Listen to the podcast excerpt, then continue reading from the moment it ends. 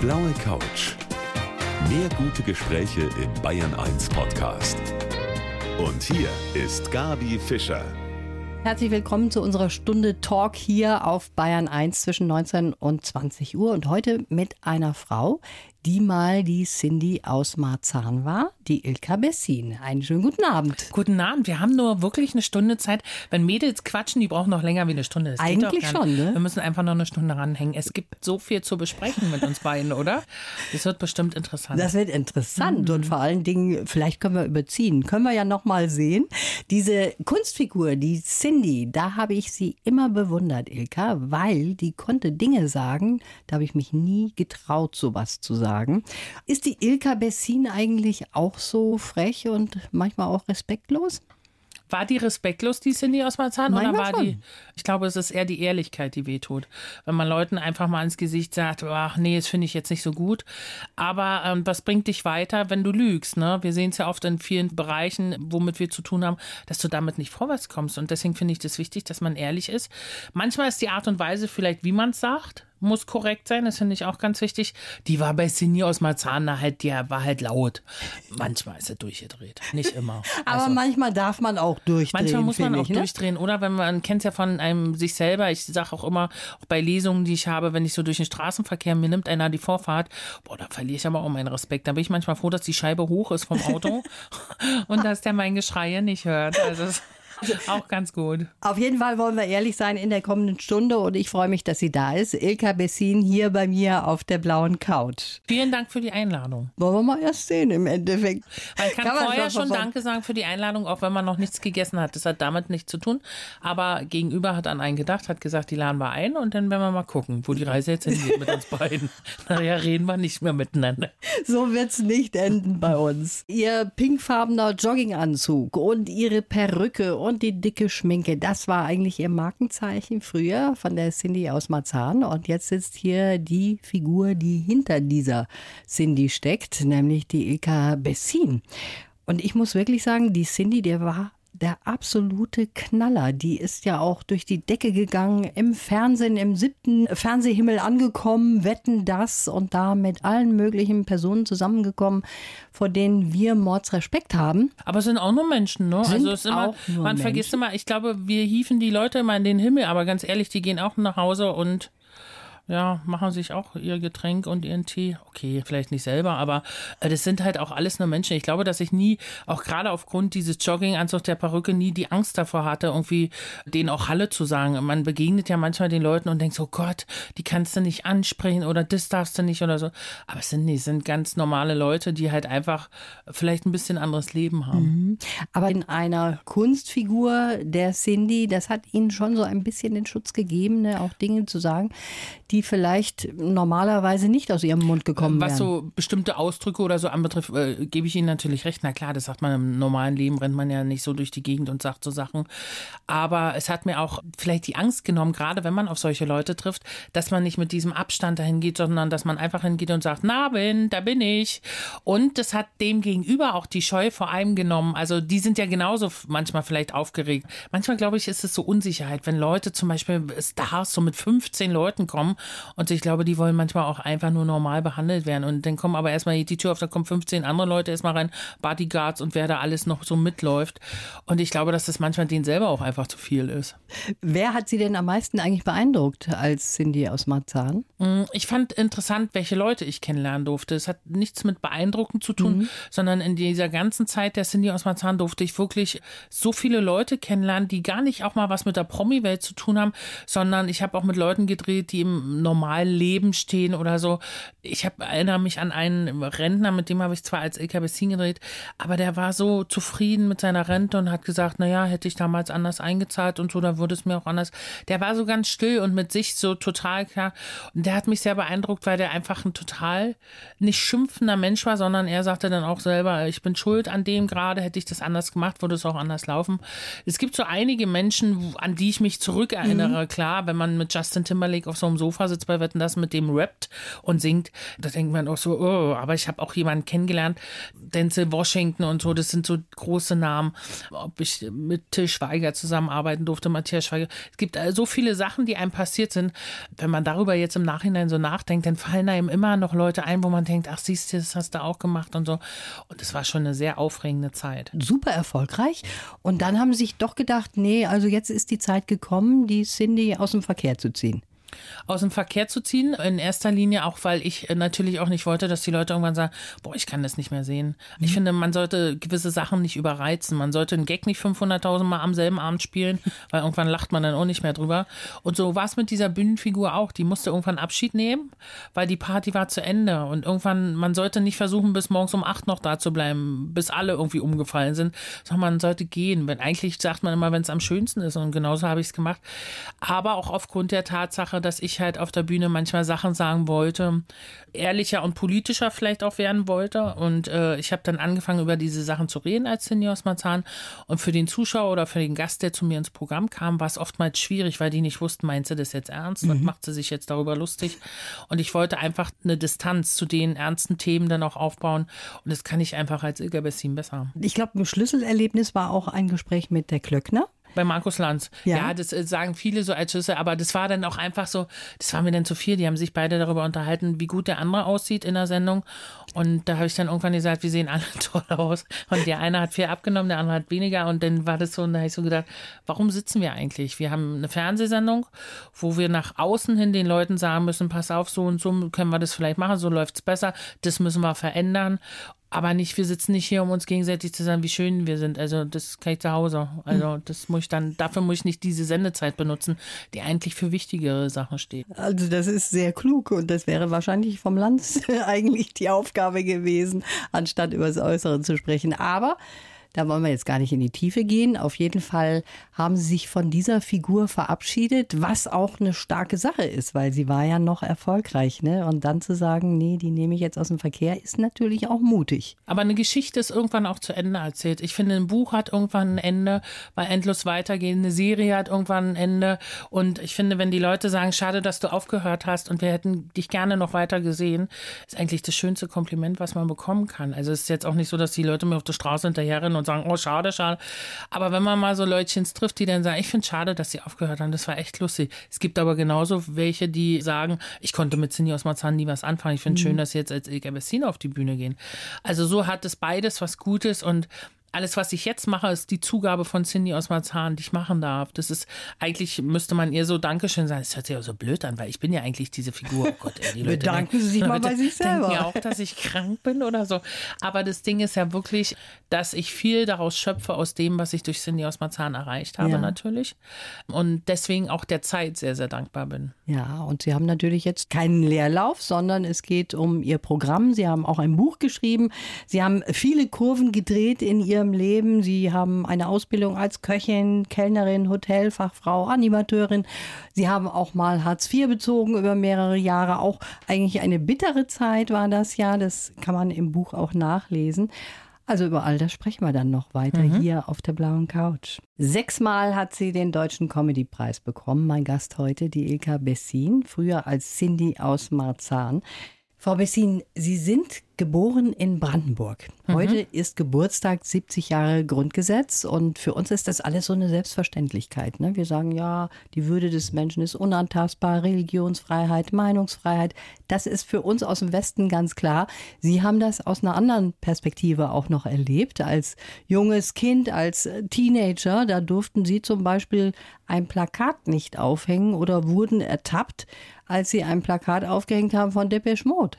Ja, es ist ja, ich komme aus der ehemaligen DDR und ich hatte eine sehr strenge, auch harte, aber auch eine schöne Kindheit und äh, über die Politik in der DDR braucht man natürlich nicht reden, äh, das steht außer Frage, aber trotzdem bin ich sehr schön aufgewachsen. Also wir hatten unsere Pioniernachmittage und weiß ich, was du als Kind natürlich toll findest, weil du noch gar nicht so weit denkst, wo geht die Reise eigentlich hin? Und natürlich haben wir auch so Poster getauscht in der Schule, weil der eine hatte denn da aus der Bravo ein Poster und das kann man sich hier gar nicht vorstellen oder wenn man das so erzählt erzählt, dann sagen die Leute, wie echt das? Bei uns gab es die so zu kaufen, bei uns gab es das natürlich nicht. Ja. Und ich hatte ein Depeche Mode Poster aufgehangen und gegenüber von dem Kinderzimmer auf der anderen Straßenseite wohnte ein Abschnittsbevollmächtigter. Und der hat gesehen, als ich abends das Licht angemacht habe im Kinderzimmer, das da, und der klingelte dann und sagte, dass ich doch dieses Poster von Depeche Mode von der Wand nehmen möchte, weil es kapitalistisches Zeitungsmaterial bla bla bla ist. Und dann musste man das abnehmen. Weil der konnte halt bei uns ins Fenster. Also Kontrolle wurde schon groß geschrieben. Auch wenn mein Vater abends oder nachts mit dem LKW nach Hause kam, der war als LKW-Fahrer unterwegs, dann ging schon vereinzelt Lichter an und man konnte schon sehen, wer da am Fenster ist, auch wenn der morgens um eins kam. Nachbarin hat immer regelmäßig die Schuhe geputzt. Auch morgens um eins mussten die dann plötzlich geputzt werden, um zu gucken, was bringt er denn jetzt wieder mit aus dem Ach Westen. so. Und das ist schon, äh, ja. Sie haben es von der anderen Seite erlebt, deshalb können wir froh sein über unser Grundgesetz. Heute ja Geburtstag davon. Wenn wir schon dabei sind, ich habe jetzt hier einen Lebenslauf für Sie. Für mich ein Lebenslauf. Ja, da haben wir nämlich mal alles zusammengeschrieben, was wichtig ist von der Ilka Bessine. Und ich hätte gerne, wenn Sie den bitte vorlesen. Ich heiße Ilka Bessin und ich war mal Cindy aus Marzahn. Als Kind war ich die Dicke, sagt man, ich war mal Cindy aus Marzahn. Eigentlich bin ich ja immer noch Cindy aus Marzahn. Die Bühnenfigur gibt's noch nicht mehr. Ja. Also, ich heiße Ilka Bessin und ich war, bin und werde immer Cindy aus Marzahn sein. Auch wenn ich die Bühnenfigur nicht mehr spiele, ist die trotzdem immer noch bei mir und schlummert in mir. Als Kind war ich mal die dicke, fette Arschbulette und ich durfte nicht mitspielen, wurde gehänselt. Nach außen war ich hart im Nehmen und ich hatte immer einen Spruch auf den Lippen. Gold habe ich nur heimlich. Meine Eltern waren streng und es hat gedauert, bis ich meinen Frieden mit ihnen machen konnte. Das mit den Eltern ist so ein bisschen, meine Eltern waren streng. Also ich hatte eine andere Erziehung. Ich glaube, Menschen, die in meinem Alter sind, werden es vielleicht kennen. Ich habe früher viel auf den Hintern bekommen. Aber meine Eltern haben mich trotzdem geliebt über alles. Es war nicht, dass die mich gehasst haben oder so gar nicht. Es war damals eine Erziehungsmaßnahme. Ich habe auf den Hintern bekommen Freitagabend und Samstag sind wir alle zusammen mit Kuchen und Kekse und Kaffee in die Pilze gefahren. Und da war die Welt wieder in Ordnung. Deswegen sehe ich das immer so, weil viele sagen dann auch, oh Gott, du Arme und so. Natürlich ist es nicht schön, wenn man den Hintern versohlt kriegt. Meine Eltern haben sich irgendwann dafür entschuldigt und haben gesagt, wir können es nicht ändern. Und ich habe gesagt, okay, ich verzeihe euch, ich liebe euch, ich werde nicht vergessen, ganz klar.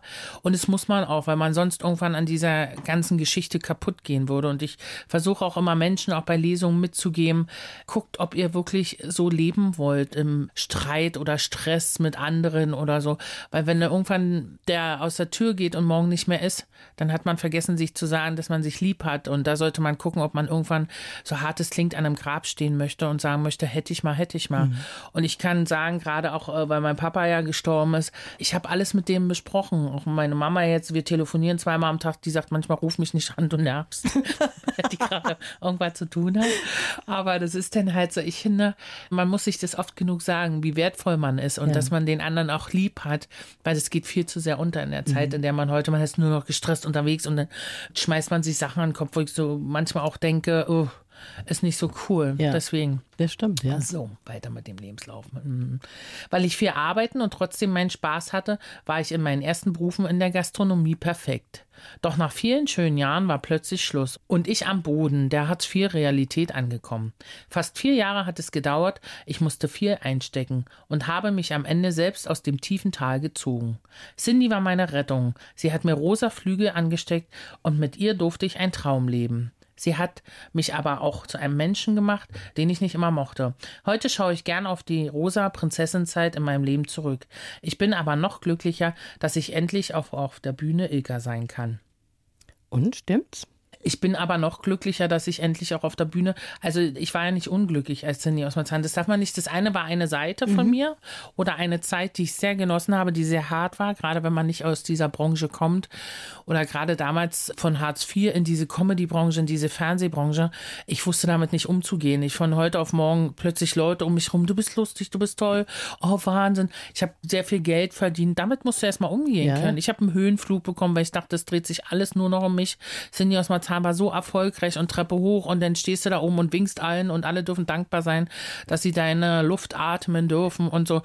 Das musst du erstmal hinkriegen und damit muss man erstmal umgehen können. Also das kann ich mir gar nicht vorstellen, so wie Sie da vor mir sitzen, dass Sie mal die Bodenhaftung verloren haben. Ja, es kommt immer drauf an, welche Leute man um sich hat. Wenn man Leute um sich hat, die auch dann durchdrehen, Ja. dann dreht man gemeinsam durch. Okay, und ich habe dann irgendwann, äh, habe ich dann Gott sei Dank das Management auch gewechselt, die mittlerweile jetzt auch so eng mit mir verbündet sind. Ich sage auch immer, das ist halt auch Familie. Ne? Mhm. Ich habe halt eine Büromutti, die also vom meinem Management, die Mama arbeitet bei uns mit im Büro, die sitzt, ist halt meine Büromutti und das finde ich ist so eine ganz andere äh, Sache und man merkt dann einfach, dass da Leute sitzen, die dann wirklich sagen, Du bist jetzt aber auch nicht der Mittelpunkt der Welt. Ey. Jetzt bist du ganze. Und äh, man wird auch, glaube ich, im Alter einfach so ein bisschen entspannter und gelassener. Das hört sich jetzt doof an, aber ich mache das ja jetzt auch schon eine Weile. Und dann fängt man irgendwann an und denkt so, klar, es ist wichtig, dass du Eintrittskarten verkaufst. Aber für mich war immer das Wichtigste, dass ich Leute in der ersten Reihe sitzen habe, die ich halt angucken kann, wo ich auch mal frage, wie heißt du? Und mit denen so quatschi mhm. machen kann. Und der hinten versteht es immer noch. Ich habe einmal in Köln in der Arena gespielt, da Langseits Arena, da habe ich drei Tage vorher Durchfall gehabt, ich muss dazu sagen, weil mir so schlecht war. Da waren 9640 Leute, da lachen andere vielleicht drüber, die 20, 30.000. Aber für mich war das so schlimm, ich hatte Schweißhände, ich konnte nicht schlafen, weil das so viele Menschen waren und die zu bespaßen und äh, lustig zu sein oder so.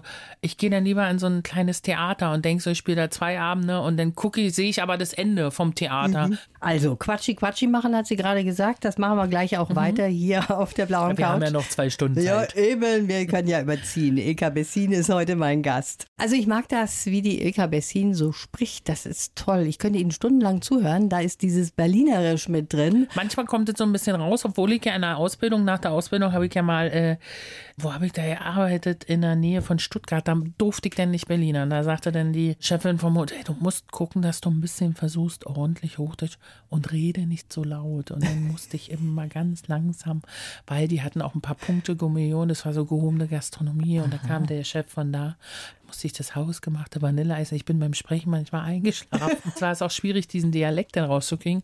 Und wenn ich aber zu Mutti komme, dann redet man ganz anders. Genau, und die Mutti, die ist auch ganz schön wichtig in ihrem Leben. Sie haben eben schon gesagt, also wenn man mal so ein bisschen den Kopf frei kriegen will, dann kann man zu ihr in den Schrebergarten und dann kann man beim Eierlikör alles besprechen, oder? Na, ich finde, dass so diese Kultur des Schrebergartens so verloren gegangen ist. Also die Kinder denken ja heutzutage, dass Tomate kommt aus einem Pappkarton bei Rewe, da wächst die und dann ist sie da. Und ich finde das schön, wenn man dann halt wirklich sieht, meine Mutter baut ja auch alles selber an, die macht Marmeladen selber und so. Und dann kommst du dann hin, dann kommt die mit zwei Meter langen Zucchinis an, wo ich so denke, welche Tablette musste diese Zucchini-Pflanze jetzt nehmen, damit dieses Ding so aussieht. Und dann äh, letztes Jahr hat sie eine Wassermelone im Gewächshaus gezüchtet, die dann auch was geworden ist und so.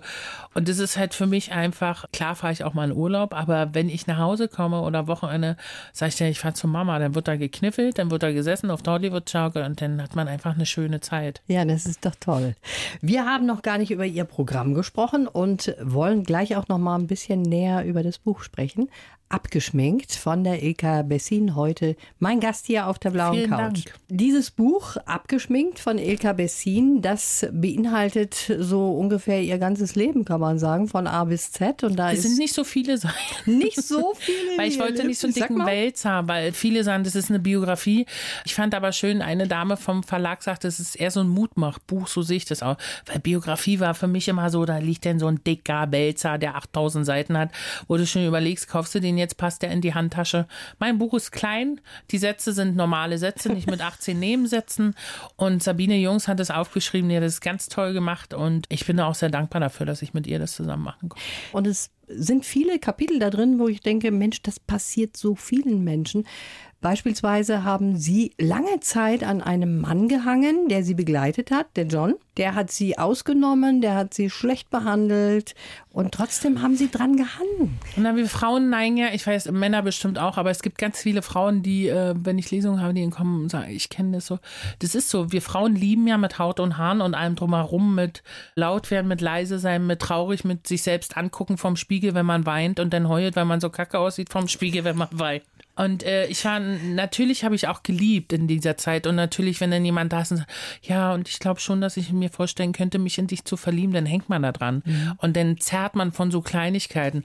Und wenn man selber mit sich nicht so klar ist und sich selber nicht zu wertschätzen weiß, ich habe im hohen Alter, in meinem Alter, jetzt erstmal bin ich an den Punkt angekommen, wo ich selber zu mir sage, ich bin ein wertvoller Mensch. Ich weiß, dass ich toll bin. Und da musste ich aber lange auch durch solche Strecken und auch durch Täler gehen, die nicht so schön waren an, aber die gehören dazu.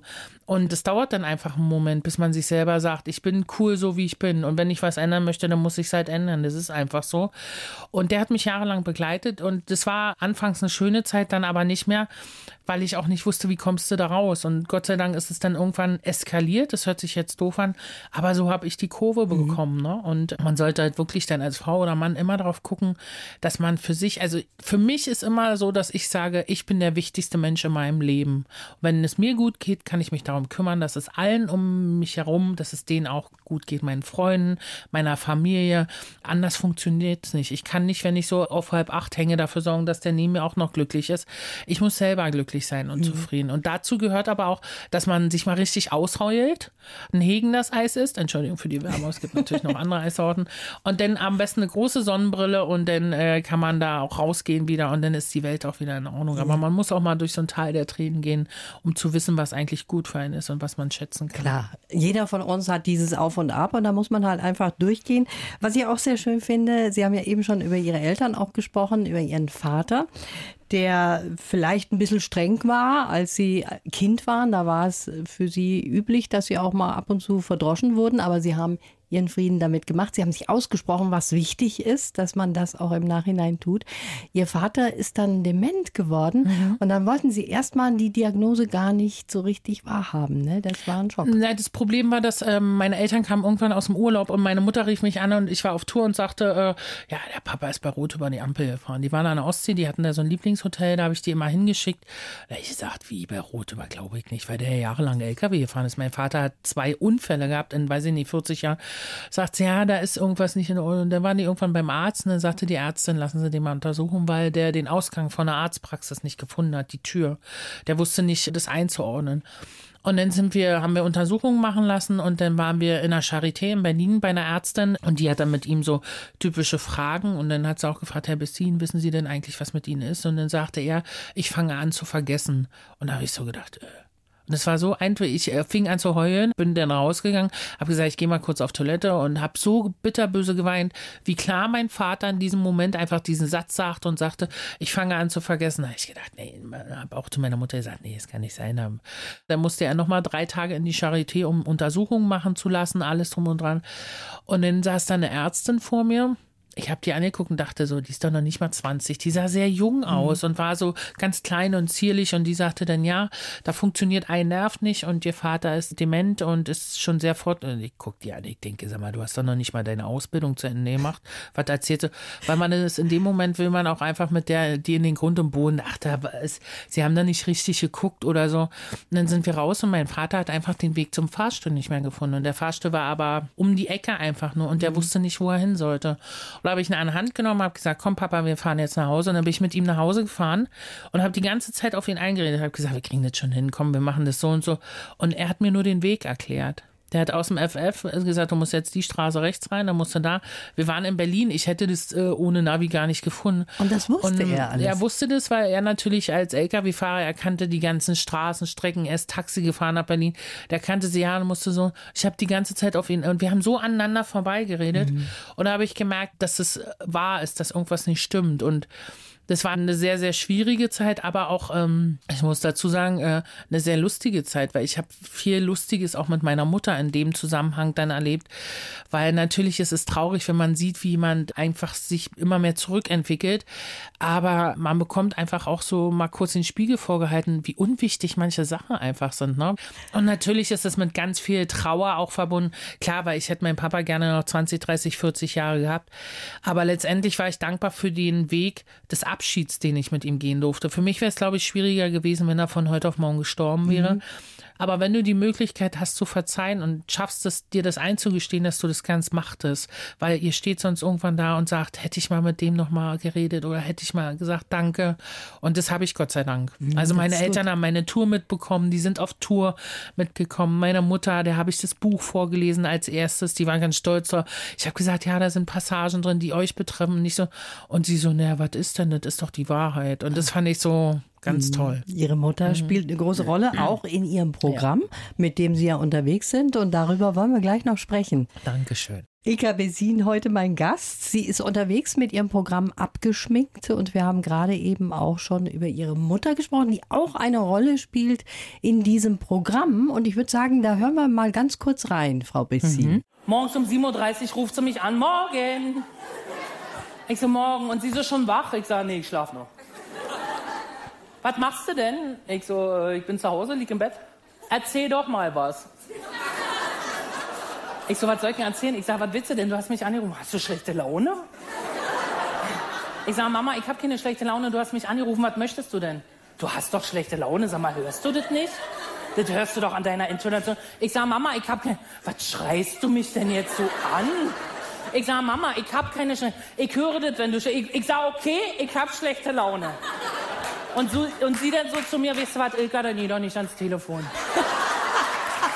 Ist das so etwa tatsächlich? Nee, passiert? aber das ist so. Also, ja. das ist äh, meine Mutter, wie sie lebt und lebt. Die Geschichte habe ich aber auch schon als Cindy aus Marzahn erzählt, weil das ist so typisch und ganz viele Leute erkennen es wieder, wenn so Mütter dann so anrufen und dann so, weiß ich nicht, wir sitzen beim Essen und wir essen wirklich Schnitzel mit Spargel, Kartoffeln, Hollandaise und meine Mutter während des Essens, boah, ich glaube, wir müssen auch mal ein bisschen abnehmen, oder? Ich sag, Mama, wir sind gerade bei dem leckersten Essen, was es gibt auf der Welt. Und dann fängt die andere, sagt, ja, ich habe auch so ein bisschen dazu genommen und so. Ich sag, Mama, ich esse gerade einen Schnitzel, ich will jetzt nicht darüber. Und das sind halt so typische Müttergeschichten, die, glaube ich, ganz, ganz viele haben. Und es ist halt sehr, sehr lustig. Und ich habe die auf Solotour natürlich, wenn ich mit dem Programm unterwegs bin, dann kommt die und dann frage ich sie immer, und findest du es lustig? Und die so, oh ja, die Leute lachen noch. Wenn ich habe äh, Klamotten angehabt und sage, wie es? Und die so, naja, für einen Jarten reicht's. So, meine Mutter hat einen sehr trockenen Humor, genau wie mein Vater gehabt. Und das finde ich halt sehr, sehr lustig, weil die ist halt einfach immer lustig. Sie sind jetzt unterwegs mit Ihrem Programm abgeschminkt? Also es gibt ja eine Lesetour mit dem Buch, mhm. das heißt ja abgeschminkt, das Programm heißt abgeschminkt und trotzdem lustig. Ja. Und damit bin ich auf Tour und ja, versuche Leute allen Alters zum Lachen zu bringen. Oder vielleicht auch zum Weinen vor lauter Lachen. Da haben Sie aber kein Lampenfieber mehr. Sie doch, ja eben, doch auch. Ich finde, Lampenfieber gehört dazu, weil dann gehst du einfach konzentrierter auf die Bühne. Ich finde, wenn man ja. so rausgeht, ja, komm, mach mal den Abend, Virginia, dann ist es nicht, es ist ja für einen selber auch aufregend. Man darf ja nicht vergessen, man weiß nicht, wie die Leute sind. Hatten die einen schlechten Tag? Also ich will immer, dass Leute wirklich rausgehen und sagen, boah, das war so lustig. Ich konnte echt für zwei, drei Stunden einfach mal so den Alltag vergessen. Und es ist halt schwierig, ne? Leute zum Lachen zu bringen, ist eine hohe hohe Kunst und das muss man schaffen. Und da äh, habe ich den größten Respekt vor und gehe da natürlich mit Lampenfieber raus. Ansonsten ist ja, es funktioniert, jeder Abend ist ja auch nicht gleich. Du kannst hier einen Witz erzählen, der funktioniert dann in Bochum oder Bremen halt nicht. Deswegen ist es ja so interessant zu gucken, wie die Leute reagieren. Mhm, das stimmt. Und wenn Sie auf Lesetour sind, dann lesen Sie ja nicht nur, sondern dann stellen auch diejenigen, die da sind, Fragen an Sie. Ne? Ich möchte, dass die Leute Fragen stellen. Also ich finde, wenn natürlich lese ich aus dem Buch vor, aber ich sage auch mal, Leute, ihr könnt mich alles fragen und die fragen dann auch so, ja, hatten Sie zwei Jogginganzüge, die kommen so auf so, gehen Sie selber einkaufen, wo ich so denke, ja, klar, also wenn Sie sich anbieten, dann brauche ich nicht mehr aus dem Haus.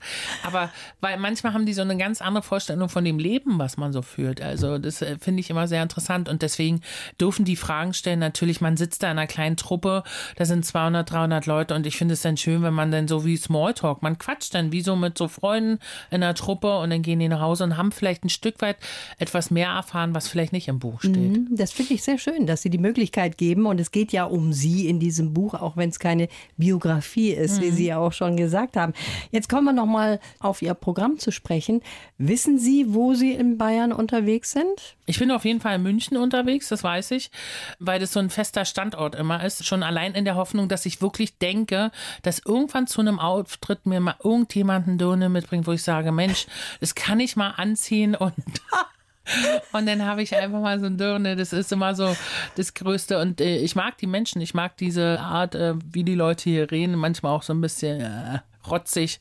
Ich mag das sehr gerne und bin natürlich in vielen Städten unterwegs. Wo genau jetzt weiß, habe ich auch nicht im Kopf. Haben wir also, nicht im Kopf, das ist aber ganz schlecht Kann man aber gerne immer. Ja, ich weiß, ich hätte die auch alle auswendig lernen können. Hätten aber Sie machen müssen. Hätte, hätte Fahrradkette, würde die Mutti jetzt sagen. Aber man kann ja dazu auf die Homepage gehen und da sieht man dann, wo ich spiele. Das ist heutzutage es, ja wunderbar. Es gibt noch einige Resttickets. Nein, es gibt noch eine Menge Karten. Um Gottes Willen, Leute, rennt los. Ilka, jetzt ist das so. Am kommenden Sonntag ist Europawahl. Mhm. Wollen wir dazu du noch mal was kurz an unsere Hörer weitergeben? Liegt Na, Ihnen ist das am natürlich Herzen? wichtig. Na klar, wählen ist immer wichtig, dass man wählt. Also wir müssen auch was ändern. Ne? Vor der Haustür fängt's an. Das sage ich aber auch prinzipiell immer, wenn es darum geht, Spenden oder so.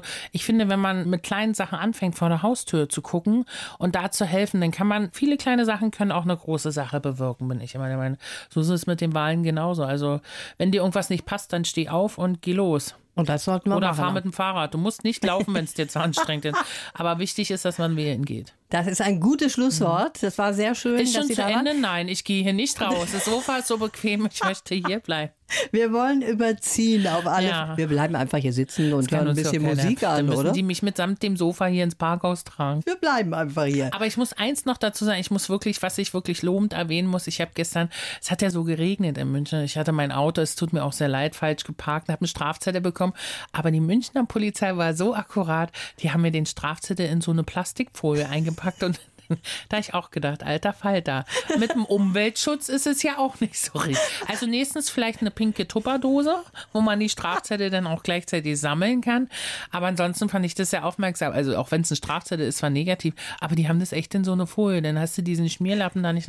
Nochmal vielen Dank. Vielen Dank an die Münchner Polizei und an Sie. Danke fürs Kommen. Dankeschön für die. Einladung. Blaue Couch. Der Bayern 1 Talk als Podcast. Natürlich auch im Radio.